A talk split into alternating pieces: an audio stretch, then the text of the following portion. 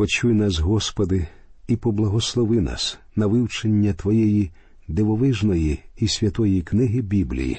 Зроби нас здібними не тільки розуміти Твої святі істини, але і виконувати їх в нашому житті для слави Твоєї.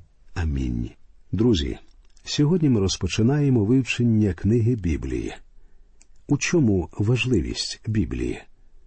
Вельми ймовірно, що поміж усіх книг, які читає людство, найбільше наклепів було зведено якраз на Біблію. Ця книга зазнала стільки лютих та злобних нападів, як ніяка інша книга. Однак, незважаючи на це, ця книга навчала і продовжує навчати мільйони, десятки мільйонів людей по всьому світу. І вона робить цю справу ось уже два тисячоліття. Цілком зрозуміло, що книга такого роду, такого могутнього і глибокого впливу на людство заслуговує на увагу кожного чоловіка та кожної жінки. Напередодні смерті визначний англійський письменник Вальтер Скотт попрохав свого товариша почитати вголос. Спантеличений великою кількістю книжок, які стояли на полицях, чимало з них належали перу самого Вальтера Скота. Товариш перепитав, яку саме книжку мені вам почитати?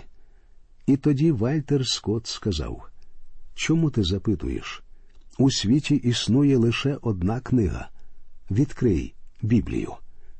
Дійсно, для людини, яка вмирає, існує лише одна книга. Проте водночас ця книга є саме тією єдиною книгою для будь-кого, хто живе.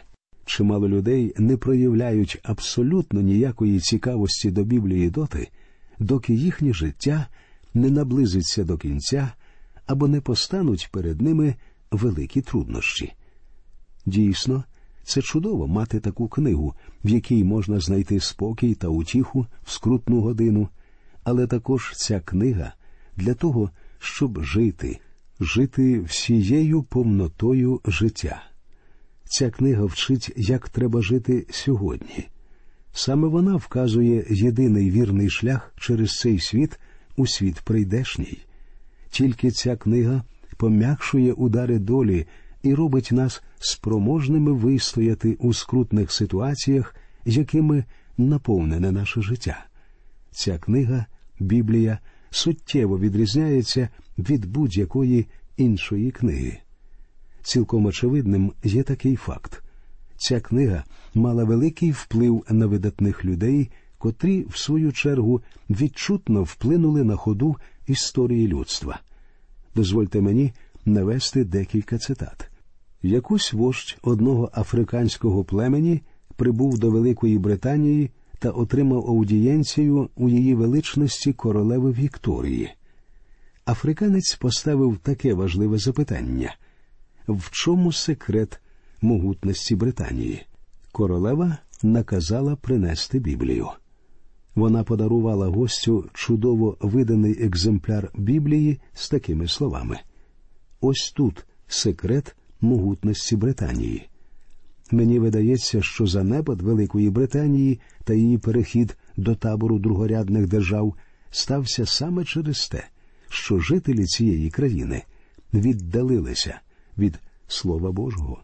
Гледстон, державний діяч і прем'єр-міністр, вірогідно, один із найяскравіших законників, народжених Британією за всі часи, сказав розглянемо питання сьогодення. Існує лише одне питання це благовістя Господнє. Саме воно може виправити і виправить будь-що. Я з великою радістю можу заявити, що майже всі високі пости у Великій Британії посідають християни. Зауважу, що це було сказано в минулому сторіччі. Гледстон далі сказав Я займаюся державними справами впродовж 58 років. За винятком 11 років я працював у кабінеті міністрів уряду Великої Британії.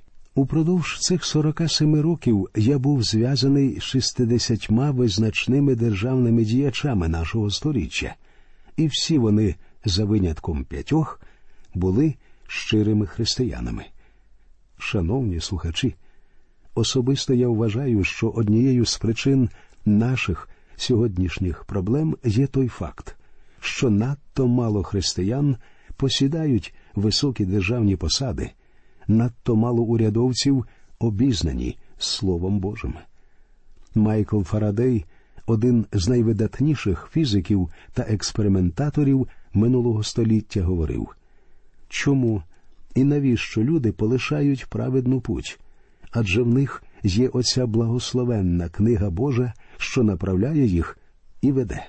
Ісаак Ньютон, великий англійський науковець, говорив якщо Біблія провіщає істину, надходить час, коли люди будуть пересуватися зі швидкістю 100 кілометрів на годину. Вольтер, французький мислитель, ось як скептично прокоментував слова англійського природознавця.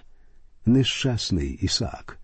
Він виголосив це пророцтво в похилому віці, коли став слабкий на розум. Це свідчить лише про те, як може вплинути вивчення Біблії на гострий розум науковця. Розглянемо, і це вельми цікаво, що казали про Біблію декотрі з перших американських президентів. Джон Адамс, другий президент Сполучених Штатів Америки, заявив: Я уважно все вивчив, тобто все святе Писання, і наскільки вузьким є моє розуміння, наскільки мої можливості та клопоти дозволяють мені, дійшов висновку, що Біблія це найкраща книга в світі. У ній міститься більше філософії, ніж у всіх бібліотеках, які мені довелося бачити, а ті її частини, які я не можу збагнути своїм обмеженим розумінням, я полишаю для дослідження та вивчення у майбутньому. Ще президент Джон Адамс говорив Я говорю як чоловік світу до людей світу, і я звертаюся до вас. Прагніть вивчення святого Писання. Біблія стоїть вище за будь-яку іншу книгу. Її можна читати в будь-якому віці, на будь-якому етапі людського життя. Її не можна прочитати раз чи два, а потім відкласти і забути. Читати Біблію слід щодня і невеликими порціями. І треба визнати, ті президенти початку історії Америки, котрі зробили її великою державою, не втягували свій народ у воєнні авантюри за кордоном і були спроможні розв'язати проблеми держави. Хтось може зауважити. А вже ж, у той час ці проблеми ще не були такими складними, якими вони зробилися нині. Друже мій, і в ті часи існувало чимало серйозних проблем. Не тільки Велика Британія, але й Америка також віддалилася від Слова Божого. І чим далі віддаляються вони від Слова Господнього, тим складнішими стають їхні проблеми. Сьогодні ми чуємо голоси урядовців, що посідають високі посади, які стверджують, що розв'язання наших проблем немає взагалі. Саме через це ми маємо цей цикл радіопередач з вивчення Біблії, щоб вчити людей Божому Слову в усій його повноті. І ми глибоко переконані, що саме в цьому полягає єдине рішення, що існує. І щиро кажучи, шановні слухачі, нам краще повернутися до Слова Божого. Ось що сказав про Біблію ще один американський президент Томас Джеферсон. Я завжди говорив і завжди казатиму, що саме ретельне вивчення святої книги зробить кращими громадян, кращими чоловіків та кращими батьків. Просказане Джеферсоном сьогодні нам варто замислитися, чи достойно поводяться наші громадяни, чи не занедбані міста, в яких вони живуть, хіба не зростає кількість розірваних шлюбів? Один відомий вчений говорив усім добрим у своїй натурі, всіма своїми схвальними думками я завдячую моїм чудовим батькам, котрі прищепили мені любов до святого Писання в ранньому дитинстві. А як ваші справи з вихованням дітей, сучасний батько чи матір? Я перечитував цю книгу Біблію чимало разів. В останній час я зробив за правило перечитувати її раз на рік. Це найголовніша книга з усіх книг, як для мирян, так і для богословів. Мені дуже шкода того, хто не бачить у ній невичерпне джерело мудрості для роздумів та правил поведінки, сказав один відомий філософ. Ось що написав Генрі фон Дейк Книга книг, народжена на сході, виряджена в одежу жителів Сходу і наповнена образами Сходу. Біблія йде по всьому світу знайомою кожній людині ходою. Вона наповнює один край за другим і повсюду знаходить своїх. Вона навчилася промовляти до людського серця більш ніж ста мовами. Вона входить у палац самодержця, аби сказати йому про те, що він є слуга найбільшого володаря. Вона також заходить до селянської хати запевнити селянина землероба в тому, що і він є син Божий. Дітлахи слухають її оповіді у захваті. Мудреці бачать те, про що говорить книга в навколишньому світі. У цій книзі є слово про мир у годину смертельної небезпеки, слово втіхи в час глибокого розпачу, слово світла тоді, коли настала суцільна темрява. Її незаперечні істини повторюються на зборах людей, її поради нашиптуються у вуха самотніх, злі та гордовиті тремтять від її застережень. Однак для поранених та тих, котрі каються, її голос звучить лагідно, немов материнський. Завдяки їй дикі та самотні місця сповнювалися радощами. Світло домашніх вогнищ часто освітлювало її потерті сторінки. Вона вплелася в наші найсолодші мрії, і любов, і дружба, і симпатії, і пристрасті, і відданість, і пам'ять, і надія все вдяглося в пишні одежі її незрівнянної поетичної мови, все просякло її ароматами. У багатьох аспектах Біблія є напрочуд незвичайною книгою. Так, наприклад, вона має подвійне авторство. Автором Біблії є Бог, з іншої сторони, її написала людина. В дійсності Біблію писали біля сорока осіб упродовж приблизно півтора тисячоліття. Декотрі з цих людей навіть ніколи нічого не чули і не знали про когось з інших авторів, і не було ніякої таємної домовленості між цими сорока. Двоє чи троє з них мали змогу зібратися разом, проте інші аж ніяк не могли бути знайомі один з одним. Однак, незважаючи на це, вони склали книгу, яка своєю дивовижною цілісністю суттєво відрізняється від будь-якої іншої книги в історії людства. Крім того, в ній немає помилок. Кожен з авторів виражає свої власні почуття, притаманні його поколінню. У кожного з них були свої обмеження, кожен з них робив помилки. Так скажімо, бідний старий Мойсей робив помилки, однак, коли він склав п'ятикнижжя, якимсь чином жодної помилки не увікралось в написані ним книги. Як ви бачите, ця книга написана людьми, але водночас вона є Божою книгою. Цій книзі притаманні людські якості. Її складали люди, які стояли на вельми різних щаблях у суспільстві. Серед її авторів є князь, є бідняк, великий інтелектуал і простолюдин. Так, наприклад, богослов Лука писав майже класичною грецькою мовою в той час, коли був поширений її коїнський діалект. Його грецька мова просто чудова. Проте Симон Петро, звичайний рибалка, писав грецькою також. Його мова не є така красива, як мова Луки. Однак Бог, Святий Дух, використав цих обох чоловіків.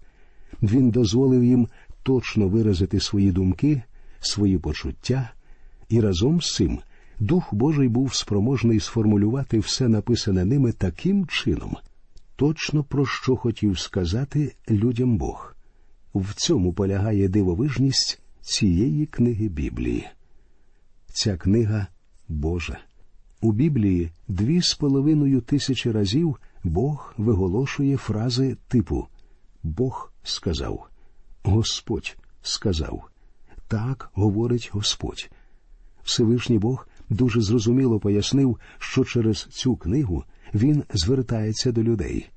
Ця книга може подарувати вам життя. Ви навіть зможете стати дитиною Божою, народженою не від тлінного сім'я, а від нетлінного, від Слова Божого, яке перебуває у віках. Біблія це лінія зв'язку Бога з людиною. Якби Бог заговорив з небес до людства сьогодні, прямо зараз, він би повторював самого себе, адже він уже сказав усе, що хотів сказати людям.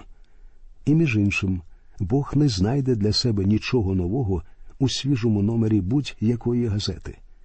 Коли людина висадилася на місяць, вона не відкрила там нічого такого, чого б не знав Бог уже тоді, коли він дав нам Біблію. Він є той самий Бог, котрий створив цей всесвіт, у якому ми живемо. Біблія є божественною і людською. Деякою мірою вона схожа на нашого Господа Ісуса Христа, котрий ступав по цій землі і, стомившись, сів перепочити біля криниці. І, хоча він був Бог, він був людина. Він, перебуваючи тут на землі, спілкувався з людьми. Біблія це книга спілкування. Вона сьогодні звертається до людства. Ось що сказав епископ Полок. Біблія це перехід між двома вічностями, якими ступає Христос Бога. Відлуння Його невидимих кроків чується в усьому старому завіті. Ми зустрічаємося з ним віч навіч у тронній залі Нового Завіту. Саме в Христі, розіп'ятому замість мене, я знайшов прощення за скоєні гріхи, я знайшов вічне життя. Старий завіт зводиться в одному слові Христос, новий завіт в слові Ісус, а вся Біблія зводиться до того, що Ісус є Христос. Дехто із слухачів може запитати, а звідки нам знати, що Біблія надійшла від Бога? Це важливе запитання, безперечно, має бути поставлене і треба відповісти на нього. По-перше, збереження книги. Одним із суттєвих доказів, одним із зовнішніх, так сказати, доказів є факт чудового збереження Біблії упродовж всього цього часу. В давнину жив один правитель, і ми можемо прочитати про нього в книзі Єремії. Коли йому принесли слово, він порізав його ножем на дрібні шматочки. Однак слово було переписано знову, і сьогодні ми маємо це слово. Упродовж віків Біблію намагалися знищити дуже багато разів, і сьогодні існує велика ненависть до цієї книги. Сьогодні у нашій країні цю книгу не спалюють тому, що ми вважаємо себе надто цивілізованими коїти таке спалювати книги. Ненависть до неї проявляється в забороні викладати Слово Боже у школах та в інших місцях. Водночас ми полюбляємо говорити про свободу слова і свободу віросповідання, але, незважаючи на всі напади, скоєні на Біблію, вона продовжує існувати і нині, і, безперечно, залишається однією з найпоширених у світі книг. Упродовж багатьох років вона справді була найпоширенішою книгою у світі, однак сьогодні це не так. Мені сумно говорити про це, але це дійсно так. Безперечно, цей факт свідчить не на користь стану сучасного суспільства. Він вказує на те, що в реальності Біблія вже не посідає того високого становища, яке вона посідала колись у житті суспільства. Проте, на мою думку, сам факт такого чудового збереження Біблії впродовж такого тривалого часу змушує замислитися. Іншим доказом є археологічні докази і докази через виповнені пророцтва.